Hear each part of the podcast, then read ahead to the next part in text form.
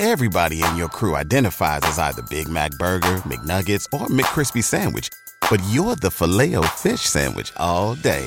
That crispy fish, that savory tartar sauce, that melty cheese, that pillowy bun. Yeah, you get it. Every time. And if you love the filet of fish, right now you can catch two of the classics you love for just $6. Limited time only. Price and participation may vary. Cannot be combined with any other offer. Single item at regular price. Ba-da-ba-ba-ba. То есть может быть много секса с разными людьми, но при этом это может быть не изменой. Ну, в общем, что ждать от людей, которые сидят себе в Лондоне? Патриархат, блин, еще и мизогиния внутренняя. Муж зачем-то с подругой прямо здесь при спящей жене решил поебаться.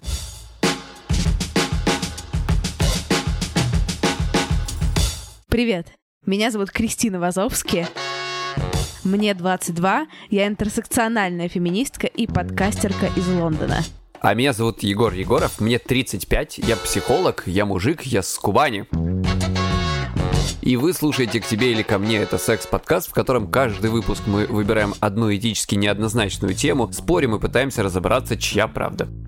Сегодня мы будем говорить о такой неоднозначной теме, как измены. Ну, кому неоднозначно, а кому очень даже однозначно, что-то непонятное.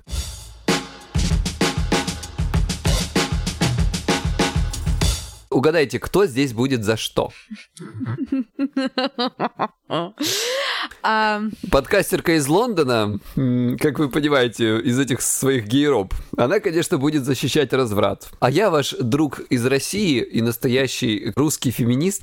профеминист. Да-да-да. Я буду, в общем, защищать идею о том, что нахрен все эти измены, вхождение налево и все такое. Понятно, что на чистом глазу утверждать, что да не, ребята, давайте изменять, измены, это круто, сложновато. Но я правда сегодня постараюсь зайти не с такой очевидной стороны, как изменять это плохо. Будем разбираться в деталях. Видите, она уже сразу начала отмазываться и пытаться заискивать. Все прекрасно понимают, что измены плохо, измены больно. В общем, будем сегодня валить Кристину. Пусть терпит. Ну да, если честно, у меня реально ощущение, что сегодня меня будут валить, потому что я делала опрос в своем инстаграме, и там, во-первых, м, 80% никогда никому не изменяли, что, мне кажется, немножко пиздеж. И мне кажется, люди просто поняли, что я вижу то, что они отмечают в комментариях в инстаграме, когда они ставят пальчики или вверх, или вниз. И, в общем, все там написали, что мне, боже мой, ужас смерть э, и так далее. Так что сегодня меня засрут, но я к этому готова, и я с вами буду честна. Даже пусть эта честность будет немножечко шокирующей иногда. Ну, в общем, посмотрим, получится ли сегодня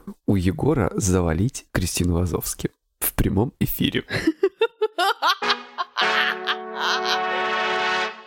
Кристина Вазовски, ты будешь сегодня зачитывать манифест партии? Я сегодня не буду зачитывать манифест партии, потому что сложно зачитывать манифест партии про измены. Но давай лучше так. А ты изменял когда-нибудь, Егор? Ну, один раз было, ну, такое.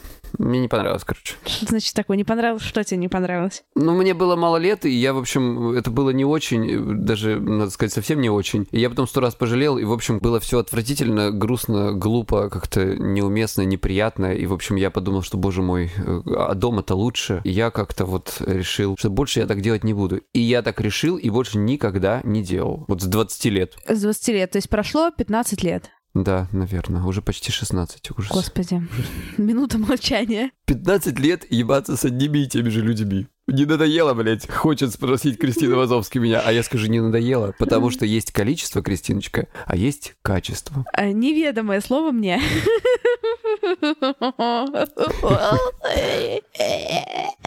А вот тут вот мы поплачем. А что это тебе неведомо? Ну что, неужели тебя прям так пл- плохо драли? Ну не, на самом деле я, я чем я горжусь, что я в своем в целом нежном возрасте у меня было э, хорошего секса столько же, если даже не чуть-чуть больше, чем плохого в моей жизни. И я считаю, что для девушки, молодой девушки, воспитанной в патриархальной стране, а мне обязательно нужно сказать слово патриархат минимум 16 раз за выпуск, один, то это большое достижение, э, что когда у тебя э, к такому нежному возрасту, как у меня, плохого секса было не больше, чем хорошего. Я Кристина Вазовски, я не буду э, зачитывать манифест партии, я не буду говорить слово патриархат.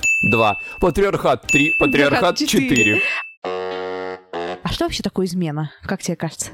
Мне кажется, что измена — это такая штука, которая для каждого человека понимается по-своему. Для кого-то измена — это сходить налево заняться сексом, для кого-то заняться сексом, так сказать, налево — это вообще не измена ни разу, для кого-то просто шепнуть кому-то какую-то тайну — это уже измена, а для кого-то заниматься сексом с кем угодно, но об этом не сказать тоже является изменой. Поэтому все индивидуально, и измена в данном случае, мне кажется, это нарушение некой договоренности о каких-то границах. Я с тобой здесь полностью согласна. Но мне кажется, что интересно обсудить, когда начинается тонкая грань, когда договоренности, они не обсуждаются, а они подразумеваются. И что это подразумевание может быть э, у сторон несколько или очень различным. И тогда, если у вас просто не совпало ощущение, условно, от мира, ожидания от мира, как тогда судить, и имеешь ли ты право, например, обижаться, если произошло то, что вы не обсудили заранее, не обговорили? Обязательно для этого нужно послушать наш самый первый выпуск подкаста, который про разговоры. И если вот вы из него что-то возьмете для себя и начнете разговаривать, то у вас, наверное, такие вопросы, вот которые сейчас задает Кристиночка, не возникнут. Нет, а почему? Но разговаривать надо. Разговаривать надо. У меня есть такое ощущение, что в целом, например, в той же российской культуре подразумевается, что если вы начинаете с человеком ходить на свидание, угу. я думаю, что многие люди подразумевают, что вы перестаете, например, заниматься сексом с кем-то еще. Угу. Если там это не, не первое свидание, не второе свидание, а вот, например, там сходили вы на третье свидание, занялись вы сексом. И значит, что сексом как будто с кем-то еще заниматься не очень красиво. Ты с этим согласен или нет? Да, я с тобой согласен. И э, я думаю, что пока этот вопрос не проговорен, это действительно часто вызывает некоторые разности суждения. То есть, с одной стороны, ты вроде уже надеешься на то, что с этим человеком у тебя все будет классно, и вроде пора уже перестать ходить на параллельные какие-то встречи. А с другой стороны, ты не знаешь, ходит ли этот человек на такие же параллельные встречи. Если ходит, тогда будет обидно. Знаешь, как бы такая преизмена, предизмена такая какая-то, да? Опять же, все о недоговоренности, да? Вот такой вопрос, кстати, который мы с тобой вообще не обсуждали ни разу, по-моему. Как тебе кажется, высокая либидо и секс-позитивность как два отдельных вопроса, а это взаимосвязано с изменами, с количеством измен, с тем, как человек готов ли он на измен? Секс-позитивность — это что ты имеешь в виду? Раскрепощенность, открытость к всяким экспериментам, к всяким кинкам и всему такому. А, угу. Я думаю, да, конечно. Но здесь вот опять же, сейчас будет сексизм детектор, да? Просто у мужчин это чаще, ну просто от природы, и может быть я не прав, мне так кажется, что мужчина такое существо, которое все-таки трахаться хочет больше. И среди мужиков встречаются такие ситуации чаще. Да а? это хуйня. Да и мужчины не хотят трахаться больше, это сто процентов. Здесь нам нужно реально в исследование залезть, потому что мне кажется, что чисто исследование да, поэтому я, я оговорился. Да. Ну, это стереотипы, да. Ну, если мужики чаще хотят трахаться, да, угу женщины реже хотят вроде как трахаться, то э, возникает некий дисбаланс, и получается, что тебе сложнее найти человека, если у тебя выс... вообще людей с высоким уровнем либидо, как мне кажется, их меньше. Вот. И, соответственно, найти человека, который будет э, с таким же высоким уровнем либидо, чтобы ты э, удовлетворялся, мог на этим наесться, сложнее. Поэтому здесь возникает чаще ситуация, когда компенсаторно ты идешь налево, поскольку тебе чего-то не хватает в союзе. Мне кажется, если честно, зачастую люди налево не совсем за сексом идут. Не всегда, нет, это одна из причин, конечно. Расскажи, когда тебе изменяли? Зачем? Почему это было вообще? О чем это было? Какая там была причина? Мне изменяли, как мне кажется, один раз, но теоретически эта же девушка, скорее всего, изменяла мне, может быть, и не один.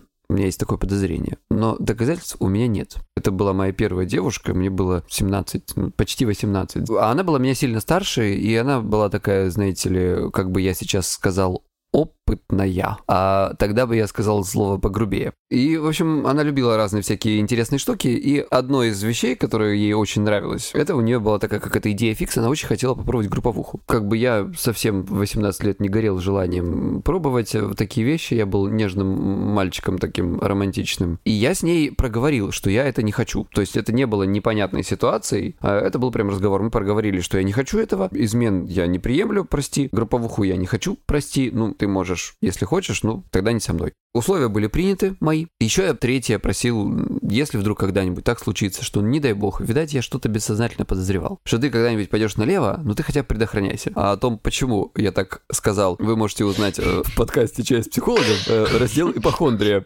Потому что Кристина Вазовский мне там тоже давала интервью, и мы с ней два чокнутых ипохондрика. Зато без венерических. Давай так. И вот моя ипохондрия, в общем, она в третьем пункте отразилась. Итак, три пункта есть, со всеми соглашение было получено. Далее произошла такая штука, что однажды мы на какой-то кухонной вечеринке сидели у друзей, было как-то много количества людей, все были не сильно чтобы трезвые. Я сижу миленько, значит, бухаю на кухне, вокруг как-то оглядываюсь и понимаю, что а где же моя красавица-то? Нету. Я решил уточнить, где же она есть. Я иду ее искать, э, открываю дверь, в комнате не горит свет, но видно какие-то копошения на диване. И явно там не два человека. Я, конечно же, вспоминаю о том, что у меня висело в голове, и я еще и пьяненький, я думаю, о, Я говорю, можно тебя на секунду? И закрываю дверь. Закрываю дверь, стою и жду. А я уже, понимаете, в предобморочном состоянии. И никто, блядь, не выходит. Я открываю дверь, включаю свет. Что я там видел на диване, я не помню до сих пор. Это вот у меня амнезия. Я говорю, можно, блядь, тебя на секунду? Выключаю зачем-то свет. Ну, видимо, помешал и, блядь, людям. Выключаю свет, хлопаю дверью и стою, жду. Через какую-то, где там, 30 секунд выбегает она такая вся взъерошенная, в общем, с огромными шарами. И я вижу, что по этим глазам, что до нее доходит, что она сделала какую-то хуйню абсолютную. А я уже, короче, в истерике меня уже телепает. Следующая сцена, как мы сидим в туалете на полу, она рыдает, хотя странно рыдать должен был, по идее, я. В общем, я сижу так с каменным видом, а она рыдает и говорит мне, что, боже, я там что-то, это просто я была пьяная, я там это все вот. И, и, и как бы я говорю, ну, блядь, мы же с тобой договорились, я же тебе сказал, зачем, блядь. Было очень, мягко говоря, неприятно. Конечно, я больше не хотел ее видеть. А, в общем, я все-таки смог через время ее простить. Она меня очень сильно уговаривала, уламывала и так далее. Я ее простила, надо сказать, никогда я больше об этом не напоминал. Затем у меня были еще подозрения, что она мне изменяет. Много каких-то доказательств у меня не было, в общем, и через какое-то время мы с ней расстались вообще по другому вопросу, через несколько лет, там, не за дополнительных каких-то измен. И однажды я встретился с чуваком, на которого у меня были подозрения, что она мне с ним изменяла. Мы с ним сдружились, в общем, и я задал однажды ему вопрос, а как вообще так получилось, что вы с ней все-таки что-то у вас было? Он говорит, ну да, было. А как вообще так получилось? Знаешь, она мне рассказывала, говорит он мне, «Э, всякие про тебя истории о том, что ты такой там токсичный человек, что ты ее там гнобишь и все такое. Приводила разные истории, значит, и однажды она рассказала мне какую-то шокирующую историю. Я так прям ее пожалел, и, в общем, у нас случился секс по этому поводу. И он мне рассказывает вот эту самую историю, которую я вам только что всем рассказал. Про, про диван, и можно тебе на минутку, и вот это вот все. Но только она рассказала ему эту историю наоборот, где я был на диване, а она пыталась меня оттуда вытащить. Блять. Понимаете? О, боже мой. Я как бы сижу, э, обтекаю от этого всего и не верю вообще своим ушам, что насколько много она там извинялась, просила за это прощения, насколько она знает, насколько мне было тогда больно и ужасно это все, и как мы это тяжело с ней переживали, и все-таки остались в отношениях после этого. И вот она, блядь, потом использовала это просто для того, чтобы нового юного пацана, а он был такой тоже, вот знаешь, как это замена меня, короче, такая юная, чтобы его уложить в постель.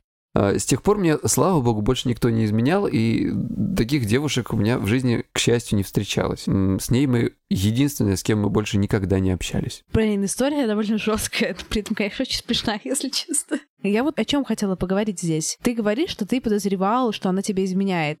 Угу. Почему ты подозревал? Ну, во-первых, ты понимаешь, что уже была паранойка, да, когда первая ситуация случилась. Угу. Понятно, что ты уже не доверяешь человеку. Э, доверие, где-то я слышал такую фразу, дается один раз. Настоящее вот это доверие. Это, кстати, вот говоря о минусах э, измены. Человек начинает предвзято относиться, уже потихоньку параноид сходить с ума, и любая какая-то переписка, любой какой-то косой взгляд тебя автоматически отправляет в тот момент жизни, когда тебе изменили. Это очень тяжело пережить. Угу. Ну и, соответственно, конечно, я постоянно думал о том, что да, это, наверное, она изменяет, и так далее. В общем, это, это сложно себя как-то куда-то упаковать. Не знаю, я часто сталкивалась с тем и слышал какие-то истории о том, что вот даже кто-то изменяет, изменяет, и всякие вот эти вот улики валяются, условные улики, по всему дому, стены ими обвешаны, но человек не замечает. У меня была такая ситуация. Я, я знаешь, даже спрашивал иногда, ну типа скажи мне, вот, вот с этим как раз парнем, с которым я потом общался про нее, я говорю, скажи мне, у тебя с ним что-то есть? Она говорила, нет, нет, нет, что ты, что ты, нет, ну как бы. Хотя сейчас я понимаю, что все было перед носом. Но, в принципе, теоретически, если бы я сильно хотел, можно было бы накопать. Но не хотел. Ты знаешь, я сейчас понимаю, что нет. Я был очень неосознанный тогда человек, как мне кажется. Я тогда не понимал, что, видимо, я не хотел. А какая для тебя была ценность в этих отношениях? Ну это же были первые отношения, понимаешь, вот любовь, морковь, вот это все. Я был такой, знаешь, типа переход из э, детского мира в взрослый, что ли, да? Типа вот у меня девушка, прикинь, да? Измены, очевидно, что вредят. Отношениям вредят в смысле, если они не закончились в этот момент, то есть если они закончились, то понятно, чем они повредили. А если они не закончились, то они вредят тем, что ты постоянно параноишь, тем, что ты постоянно сравниваешь э, себя с другими, тем, что у тебя возникает какая-то идея о том, что вот как у нас часто у женщин в России, например, У вас у женщин, Возникает да. идея о том, у что... У вас у женщин в России. Да, о, о том, что ты виновата в, в этой ситуации, о том, что это что-то с тобой не так. Ну вот я тоже думал, например, что это может быть что-то со мной не так, а типа почему, зачем нужно было куда-то ходить налево. Возникает ситуация, я это тоже помню, когда как будто, вот знаешь, загрязнение, сквернение, да, когда есть ощущение, что ты больше никогда с ней в постель не ляжешь, потому что тебе просто, ну, типа, она грязная как будто после этого. И от этого очень тяжело отойти, и сексуальная жизнь очень от этого страдает. Смотри, мне кажется, с тобой сложно в этом поспорить, что, конечно, когда происходит измена, и партнер об этом узнает, всем фигово. Но я с тобой хочу поспорить с точки зрения вреда на отношения, если об этой измене никто не узнал. Ну, давай попробуй. Как э, говорят мудрые люди, хороший левак укрепляет брак. Такого вы зря не сказали. Мне кажется, что я могу тебе доказать, что хороший левак на самом деле может брак укрепить. Ну, давай, давай, давай. А то, может, ты меня завалишь? Ну, давай. В общем, я хочу пригласить своего эксперта, моего очередного бывшего, барабанная дробь, на этот раз психотерапевта, чтобы поговорить э, с ним о том, что на самом деле измена может быть не так очевидно плоха для отношений. Так сказать, э, Дима, приглашаю тебя в студию. Дима, Дима, Дима, привет, привет, привет. Я, короче, тебя набираю э, с такой целью. Я просто знаю тебя как эксперта, в том числе по отношениям, и в, том, в частности по изменам, как я человек, который тебе тоже в свое время много почему жаловалась. Ты можешь рассказать и как-то меня поддержать, и какое у тебя вообще к этому отношение? Отношение у меня э, к изменам такое. Я, э, у меня есть немножко такой срединный путь относительно измен. В общем-то, я занимаюсь э, индивидуальной и семейной терапией уже 10 лет. И измены – это реалии, которые я постоянно наблюдаю. Да, люди постоянно изменяют друг другу. Механизм измены как феномен, он для меня вполне очевиден. Измена – это прежде всего компенсация. То есть, когда человек, не удовлетворенный отношениями, находит того, кто даст то, чего не дает первичный партнер. Ну, можно сказать, что, допустим, если мужчина или женщина встречается с двумя партнерами, они как бы психологически собирают цельный портрет желаемого партнера. Вообще, измена может существовать только в ситуации эксклюзивности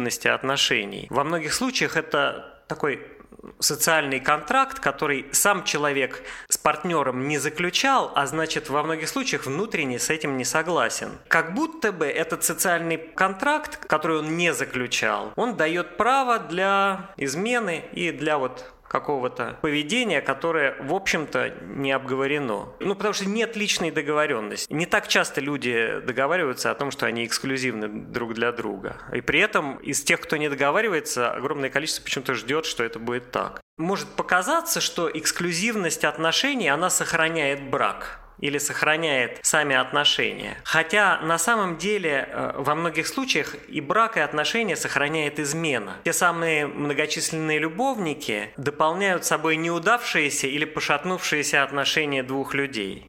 Я думаю, что э, большее зло это видимость отношений, а не измена. Измена – это всегда крик о помощи. Это то направление, которое показывает человеку выход к какой-то лучшей, более желаемой ситуации, к более желаемым отношениям. Другое дело, что люди этим направлением не пользуются, предпочитая проводить время жизни с теми, кто их не мотивирует. Вообще измена – это очень детская модель. Человек, который, например, перебирает партнеров, он напоминает мне ребенка, который играет в секс, особо не погружаясь в отношения. И это понятно, потому что чтобы создать глубину, нужно уметь заботиться, например. То есть уметь заботиться, что-то вкладывать в отношения. А самое главное, нужно уметь сегодня выбирать того партнера, который завтра будет мотивировать да, будет продолжать быть эксклюзивным, например, чисто психологически, и того партнера, которого не придется компенсировать. Вот такой, такой взгляд. Я знаю, что у тебя тренинг, и э, давай я, мы про него здесь расскажем, потому что из-за Димы я не то что двумя руками, я от него рекомендую четырьмя руками, шестью руками, потому что сама э, к нему ходила очень долго и продолжила бы ходить всю жизнь, если бы мы случайно очень хорошо не подружились. Дима, расскажи про свой тренинг пожалуйста, который у тебя есть, и я знаю это по 17 миллионам постам в твоем инстаграме. Я, кстати, предпочитаю, чтобы люди ко мне не ходили всю жизнь. Ага. Несколько лет назад я столкнулся со следующей проблемой, что э, из тех людей, которые проблемы испытывают, ну то есть разные повторяющиеся жизненные сценарии, в том числе связанные с изменами и неудачными отношениями, из них не так много людей вообще могут дойти до психотерапевта. Почему? Ну, потому что психотерапия – это, во-первых, дело дорогое, угу. не всем по карману, во-первых, а во-вторых, эмоционально не все люди готовы для того, чтобы что-то преодолевать, раскрываться, ну и вообще, это связано с определенными трудностями. При этом мне хотелось э, создать такой э, какой-то механизм, который бы позволил человеку довольно удобно для него разобрать свою жизнь понять, какой э, негативный алгоритм в ней срабатывает, и из этого алгоритма выпутаться, чего бы это ни касалось. Угу. Те люди, которые читали Эрика Берна, и его люди, которые играют в игры, и наоборот, да, там у него две книги, э, поймут, о чем я. Это транзактный анализ. Угу. И я создал тренинг, который идет месяц, это онлайн-тренинг. Человеку нужно там буквально там, пару часов в день. За этот месяц, если человек доходит до конца, то он получает очень четкое представление о том, какой негативный алгоритм, заложенный в его первичной родительской семье, создает у него вот тот самый неуспех, те самые негативные повторяющиеся ситуации, в которые он попадает. И я всех очень зову и агитирую на этот тренинг, у меня участник прошлого тренинга, я последний раз проводил его пару лет назад, потому что я э, человек довольно ленивый, с одной стороны, а с другой стороны занятой. Один из участников сказал, что он ходил год целый на индивидуальную психотерапию, и мой тренинг, который он прошел в течение месяца, дал ему больше результатов, чем вот это годовое хождение к терапевту. И это действительно круто. Это психотерапевтический групповой тренинг. Пусть э, те люди, которые нас слушают, и те, для кого это актуально, пройдут по ссылочке, заинтересуются, и я думаю, что они будут очень довольны. Блин, а сколько он стоит? Он стоит 5000 рублей. Это один, э, один час работы с терапевтом. За эти деньги просто с обычным э, терапевтом просто познакомиться. Знаешь, я сейчас подумала, а не надо ли мне? Просто потому что, когда, знаешь, когда я знаю, что будет хорошо, и когда знаю, что, типа, недорого, я очень всегда хочу купить что-то на всякий случай. Вот. Ты можешь какой-нибудь... Э, блин, ну, конечно, мне, если честно, не неловко просить даже для слушателей промокод, если учесть, что тренинг стоит 5000 рублей, типа какой-нибудь хотя бы минимальный промокод, не знаю. Я дам любому, кто э, скажет секретное слово «к тебе или ко мне», так ведь uh-huh. называется да, да. подкаст. Каждый, кто скажет «к тебе или ко мне» при записи на тренинг, получит 10% скидки. Нормас. Мне кажется, все очень честно. Я рада, что мы с тобой немножечко так сейчас бат- бартерно обменялись. Ты своими знаниями, и ты тот самый эксперт, который согласился сказать про измены не то, что «горите в аду, суки», а что-то альтернативное и очень интересное. Вот. И я надеюсь, что тот тренинг твой, про который мы рассказали, будет очень людям полезен. А поэтому, если вы запишетесь э, э, к Диме Печкину, все ссылки на тренинг, на него, на Диму, они будут в описании подкаста. А, тоже маякните мне, если запишетесь, и если пойдете на тренинг, потом рассказывайте мне, а понравилось вам, не понравилось, а, чтобы в следующий раз э, я говорила, что типа нет, к Печкину не пойдем, или нет, все идем к Печкину еще раз. Как-то так. В общем, спасибо тебе большое, Дим. Пожалуйста, я надеюсь, что я не выглядел слишком умным, потому что это очень часто отпугивает людей. Нет, не волнуйся, все нормально, Дим, все хорошо. У меня есть вопросы, ну, как бы вот коллега рассказал свое мнение, я в данном случае никак не могу прокомментировать, потому что я любовными вопросами не занимаюсь, я всякой жестью занимаюсь, типа булимии, ВСД, панические атаки, вот такие вещи. Э, поэтому вы простите меня за то, что я могу немножечко здесь какую-то, может быть, глупость сморозить, не мой профессиональный профиль. Короче, вопрос к вам с коллегой моим. А не кажется ли вам, что не надо леваком брак укреплять. Вам не кажется, что надо взять вот этого человека за ручку и повести вот к этому самому нашему прекрасному Диме? Чтобы он наладил их семейные отношения. А нахера налево ходить? Что за, понимаете, сыкло какое-то, кто-то из них, который вместо того, чтобы посмотреть в правде в глаза, что в их отношениях какая-то фигня творится, он идет налево вместо того, чтобы сказать, слушай, у нас проблема, пойдем к специалисту что-то с ней решать. Тут как раз мы не забываем про промокод, который давно Дима, и вы правда можете к нему сходить. И это будет, наверное, лучшим выбором. Ну смотри, нет, конечно, ты прав, но, Егор, мы же можем вообще про всю жизнь сказать, да? Давайте не обманывать, давайте будем осознанны насчет наших отношений, мы не будем брать, мы будем помогать ближним, мы будем ходить и жертвовать на благотворительность, мы будем вставать в 6 утра, мы будем убираться дома регулярно, мы будем есть полезную еду. Все, конечно, ты правильно говоришь, да? Очень круто, охуенно. Еще такие советы, давайте возьмем как бы свою жизнь в руки и потащим, и не будем компенсировать, и потащим человека к психотерапевту, и признаемся себе, что это токсичные отношения или отношения она не подходит. Ну, охренеть, спасибо большое. Ну, я такого не говорил, ладно, да, ты начала уже м, усиливать, Спасибо. утрировать. Ну, Ну, и ну, чё? типа, спасибо большое. Это не такой нерабочий совет. Ну, то есть, мне кажется, здесь гораздо... Чего он не рабочий, блин? Ну почему? Вот скажи мне, чего он не рабочий? Если Ну, ты не он- хочешь свою он- жену, он подожди, я тебе расскажу ситуацию. Э, Вот не- ты, блин, Если ты не хочешь свою жену, да. Не хочу. Я хочу Вот ты жену. приходишь домой, ты хочешь свою жену? Да, я хочу свою жену. Патриархат, а? Я хочу свою жену. Ты несешь хуйню, и я несу хуйню. Вот тебе патриархат. Вот смотри, вот ты приходишь домой, видишь женщину, с которой раньше у тебя была адская страсть, да? Да. И ты такой смотришь на нее и думаешь, о, господи, блядь, это жирноватое, жрать опять не приготовила, че за хуйня? И она такая, ты, короче, не хочешь заниматься со мной сексом, ты, наверное, меня не любишь, уже подружкам всю хуйню про тебя рассказала, вот это все, понимаешь, это такая ситуация, вот ты можешь просто посмотреть на нее, поехать в командировку и, и найти бабу себе какую-нибудь, а можешь просто э, посмотреть на этого человека и понять, что тебе с ней хорошо, ну вот как бы душевно, если у тебя, конечно, с ней душевно хорошо. Если тебе с ней душевно плохо. А если у тебя ду- душевно с ней плохо, тогда не ходи к печке, ну идите нахуй разводиться. А если у нас квартира две на двоих записана, и детей трое, и машина, и мама старая, и любит мама очень тебя, и ты маму любишь. Тогда идите к печке, ну, если у вас дети, мама старая и вся хуйня. Вот это, ну серьезно, ну на любой совет. А если вот она жирная и жрет бургеры, тогда идите ко мне, мы ее от булимии полечим. От ее от булимии. А мужик, ты думаешь, да, вот, конечно, женщины в российских как бы селениях, да, конечно, они жирные жрут бургер, а мужики-то 16 кубиков пресса. Ты сам футболочку подсними, пожалуйста, покажи, что там у тебя под ней. Я тебе так скажу, Кристина. Я замечал, что женщины, в отличие от мужиков, любят мужчин разных. Патриархат. Даже без пресса. Патриархат.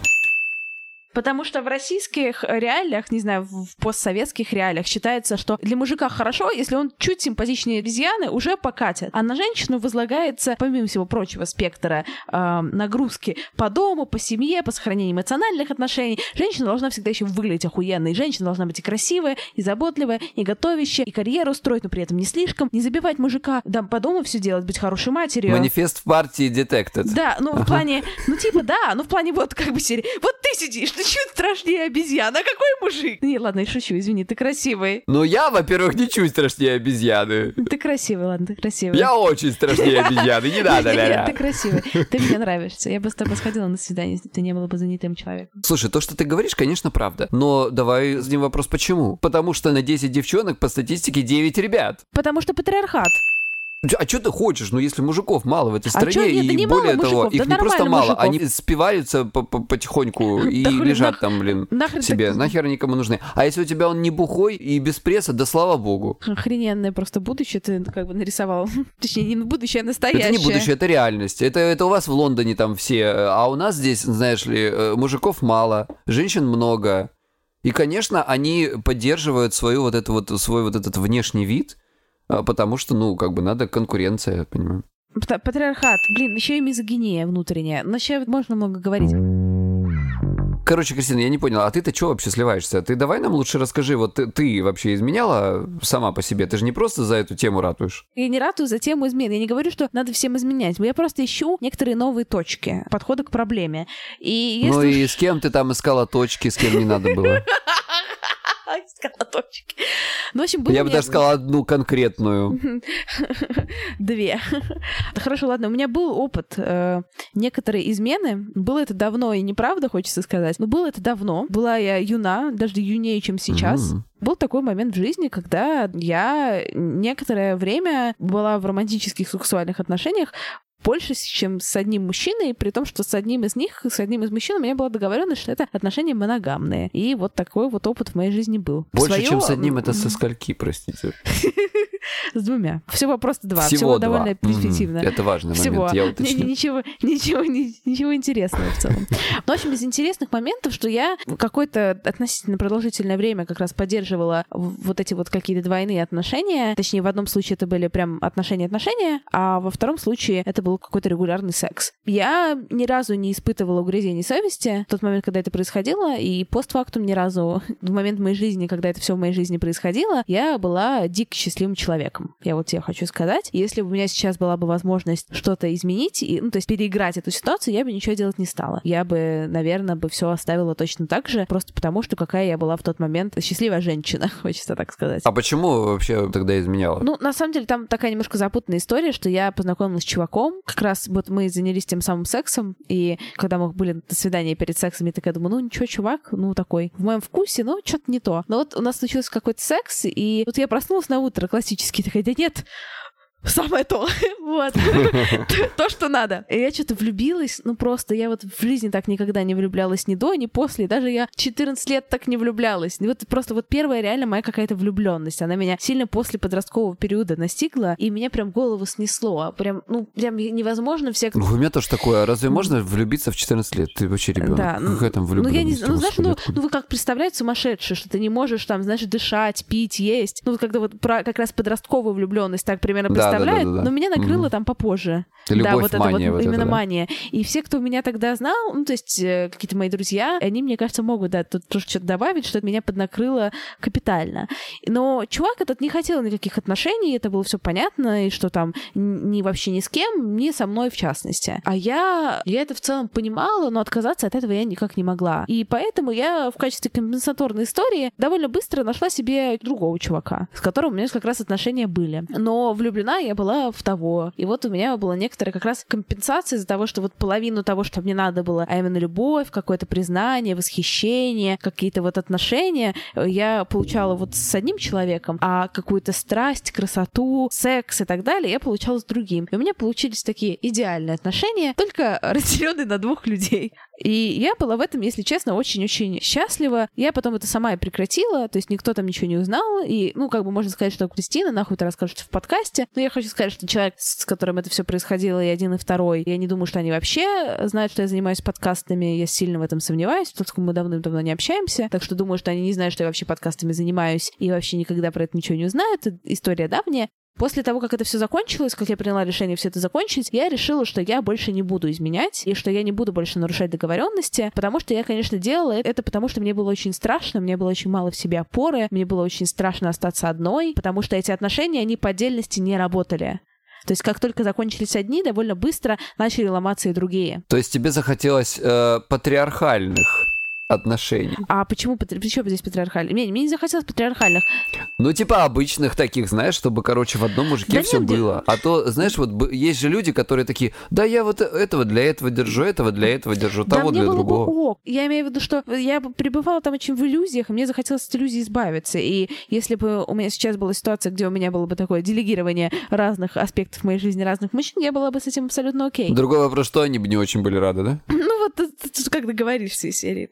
Я решила договоренности больше не нарушать, потому что я решила больше ответственнее относиться, когда я, например, соглашаюсь на эксклюзивные отношения, когда я даю какие-то обещания. Если все-таки я поняла, что если у меня есть какая-то мысль о условной об измене, то что-то в этих отношениях не так, их, правда, нужно заканчивать или что-то в них менять. И с тех пор, это было давно, у меня ни разу не было никаких эксцидентов и прецедентов, и даже некоторых, не знаю, попыток или чего, чего-то такого. При этом о той истории я не жалею, это был для меня очень крутой опыт и очень важный, и очень эмоционально какой-то насыщенный женщиной, поэтому как-то так. Видите, она, она все равно за нас. Она все равно, так же, как и мы, думает, что лучше не изменять. Ну, конечно, я думаю, что лучше не изменять. Ну, потому что нарушать договоренности это довольно хреново. Но не всегда, мне кажется, это очевидно ведет к злу, да, не всегда. Ну, ну давай, приведи какой-нибудь пример, когда это не ведет к злу. Ну, например, э, не знаю, но это будет какой-то очень теоретический пример, потому что у меня не так много в этом смысле жизненного опыта. Ну, или хотя бы берем эту историю, что вот я была очень счастлива какое-то время, тоже добро. Но если нам нужен какой-то другой пример, то... Эм... Это ты-то была счастлива, тебе добро. И слава богу, что он не узнал, да? А вот если бы он, блин, узнал, а вот он сейчас узнает. Да ему будет пиздец обидно, но он не узнает, потому что он не слушает мои подкасты, не знает, что я занимаюсь подкастами.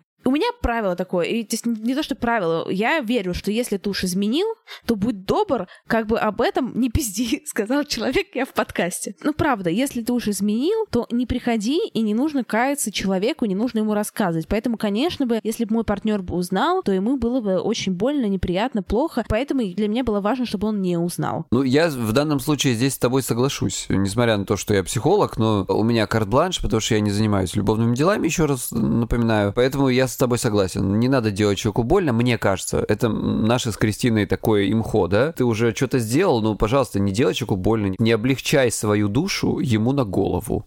Да, кстати, знаешь, прикольный момент в чем? Что я прочитала тут исследование, когда Мгм. готовилась, и что есть четыре вида обнаружения измены.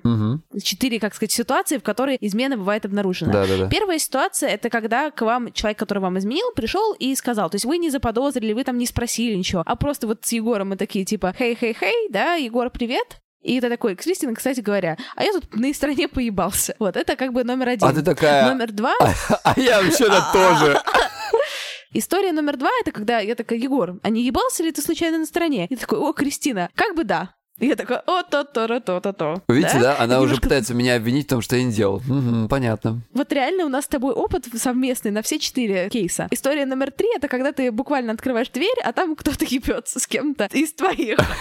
Это такой, знаешь, это как бы ситуация номер три. Ситуация номер четыре — это когда к тебе приходит, и кто-то говорит, какой-то добрый друг, by the way, знаешь ли ты, Егор, что твоя М немножечко с тем В поддерживает некоторые сексуальные отношения. Да, да. Кстати, во- во- ну так вот, блин, столько, столько у меня вещей сказать. Сейчас, быстро скажу. Первое, хочу вам инфо, что хотя мы с Егором считаем, что ни в коем случае не нужно об измене рассказывать, но исследование утверждает, что больший процент людей прощает тех, кто признались им самостоятельно. Еще там говорится, что обязательно нужно извиниться, э, сымитировать чувство вины, если даже у вас его нет. Чем больше чувства вины, чем больше извинений, тем с большей вероятностью вас простят. А когда кто-то вам со стороны пришел и рассказал, скорее всего, вас не простят, даже если вы там будете очень каяться. Очень логично. У моей вот этой М очень даже сработало. Вот это вот количество извинений и посыпание голову пеплом. Егор, а к тебе такой вопрос. А если, допустим, ты знаешь, что какому-то твоему другу изменяют, ты пойдешь рассказывать этому другу, что ему изменяют? Я, кстати, был в таких ситуациях, я не говорил. Понимаешь, вот тут надо разбираться в конкретной ситуации. Если эта измена чем-то ему грозит, тогда, наверное, нужно, я буду вынужден сказать. Если эта измена такая, ну, знаешь, как бы сказать, случайная, одноразовая или что-то такое, то я, наверное, промолчу, чтобы там не рушить семью, например. Может быть, у них дети совместные, да, может быть, у них какие-то проблемы. Я, может быть, если бы у меня была возможность, поговорил с тем, кто изменник, да,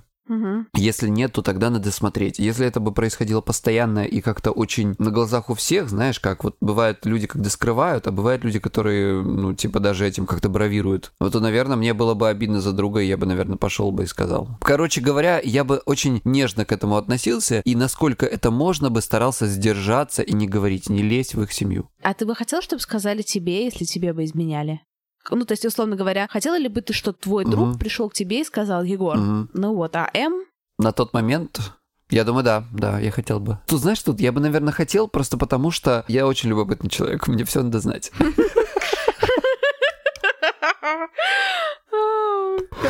Вот я просто вообще, я, я так люблю людей, их истории, вот это все. Вот. Я даже бы про себя если бы- это история про то, как твой партнер трахается с кем-то еще на стороне, Я да? забыл рассказать вам всем-то, а? У меня же было три пункта. Первый про этот самый, второй про тот самый, а третий пункт про гондоны, блядь. Мгм. И я вот у этого друга, значит, с которым она спала, я у него спрашиваю, а скажи, пожалуйста, вы предохранялись? Он говорит, нет, блядь. Ну не сука. Вот все проговоренные пункты три были нарушены. А может, и не был кинг на нарушение проговоренных пунктов? Если честно, я тоже иногда об этом задумывался. Может, может, может, не надо было проговаривать. А ты бы хотела знать, если бы тебя изменяли? Сложный вопрос.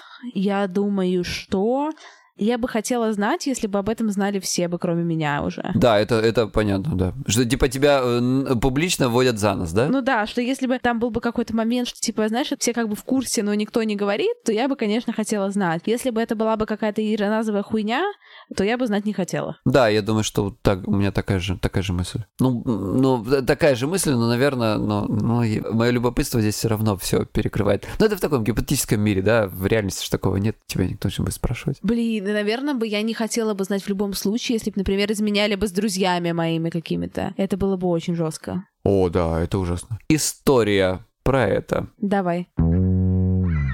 История, которую мне рассказал мой приятель про его друзей. Муж с женой живут себе, живут, все у них хорошо. Встречаются они как-то однажды вечерком выпить пивасика на кухоньке. В комнате, значит, он, его жена и подруга жены. Ну, Ну, сидят они, квасят, все очень довольно мило. Потом жена так хорошенько наклюкалась и заснула. Муж зачем-то с подругой прямо здесь при спящей жене решил поебаться.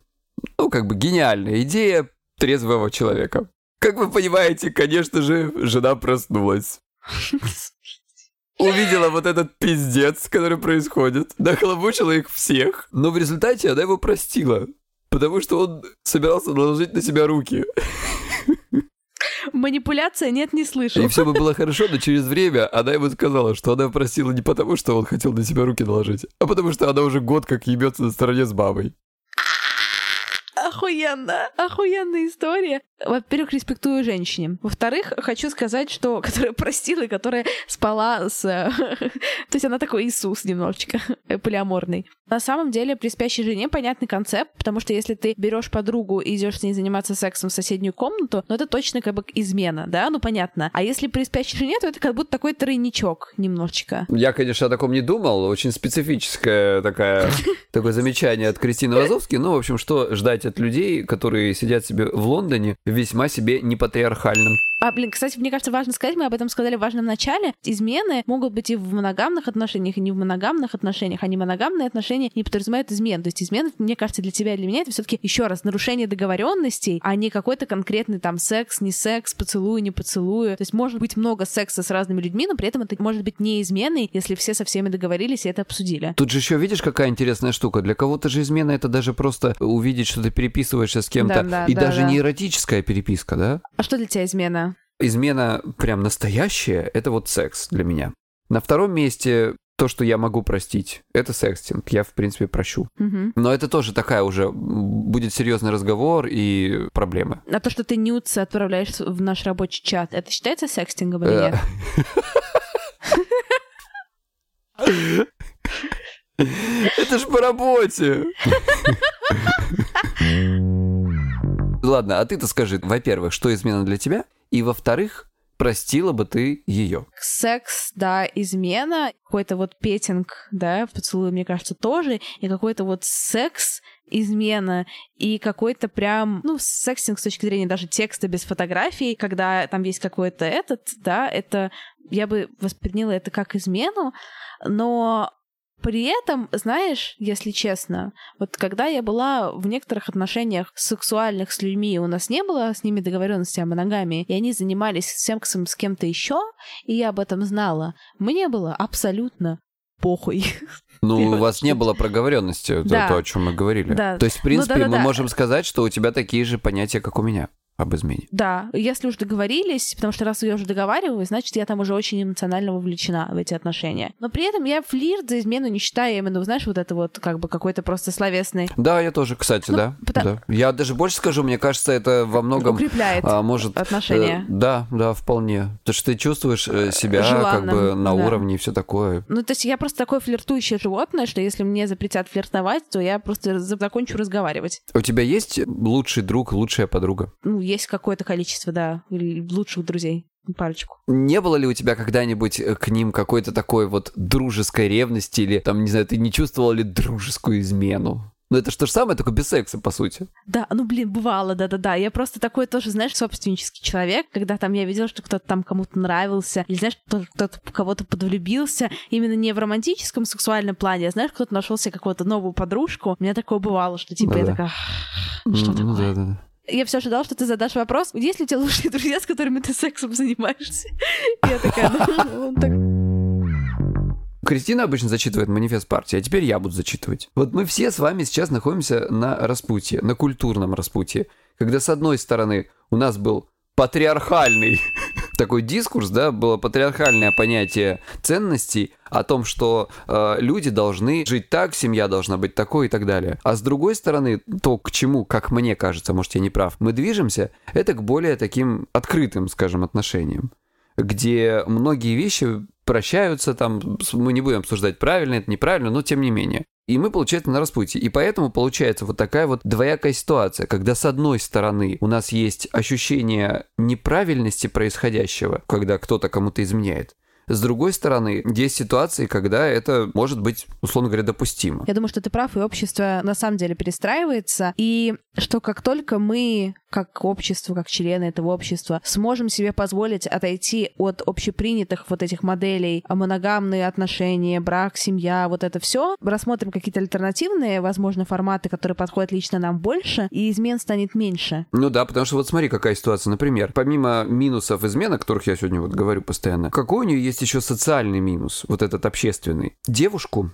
это чаще больше к девушкам, наверное, относится. Это, к слову, о патриархате, простите. И ситуация с социальной побочкой измены довольно критичная, поскольку возникает репутационная проблема. Когда, например, тебе изменил мужик, все родственники начинают это обсуждать, они все начинают перемывать девушке это и кости, почему вообще он от нее гулять пошел, а что у них там не так в семье. Ой, ну, конечно, она там своего этого ребенка воспитывает, ну, может быть, надо было как-то бы и за мужиком-то не забывать, понимаете, вот эти все истории. И мы безусловно, не говорим, что это хорошо или плохо, но просто есть как есть. И человек, которому и так изменили, она сейчас еще и получает дополнительное социальное давление в этой всей ситуации, ну просто жесть какая-то, представляешь? Блин, тебе и так хреново, и, и еще тебя валят за то, что ты не такая. Ну это жестко. Ну, блин, здесь вообще на самом деле вот на вот эту историю один ответ просто. Патриархат? Мы, мы забились со счета с Кристиной, сколько мы сказали патриархат уже. Понятно, что изменять фигово, нарушать договоренности это фигово. Когда вы даете какие-то обещания, нужно не прогибаться под общество, а пытаться найти в этом себя и понять, хотите ли вы соглашаться на то, что вам предлагают, на то, что на принято соглашаться или нет. Тогда, наверное, каких-то таких проблем будет меньше можно сказать, к семейному психотерапевту. У меня, кстати, был опыт семейной психотерапии. Офигенно. Вот после первого сеанса я рассталась с мужиком. Очень крутой опыт. Очень крутой опыт.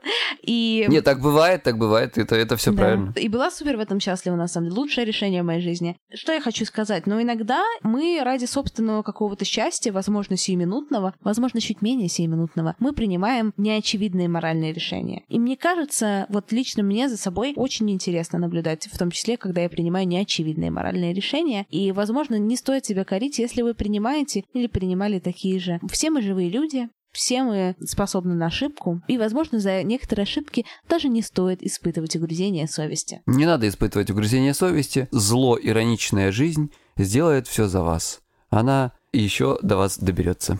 Спасибо большое, что были с нами. Берегите себя и своих близких, не изменяйте своим близким. А если вы изменили своим близким, хотя бы не говорите им, что вы им изменили. Всем спасибо, всем хорошей недели. Пока-пока. Пока-пока, патриархат. Патриархат.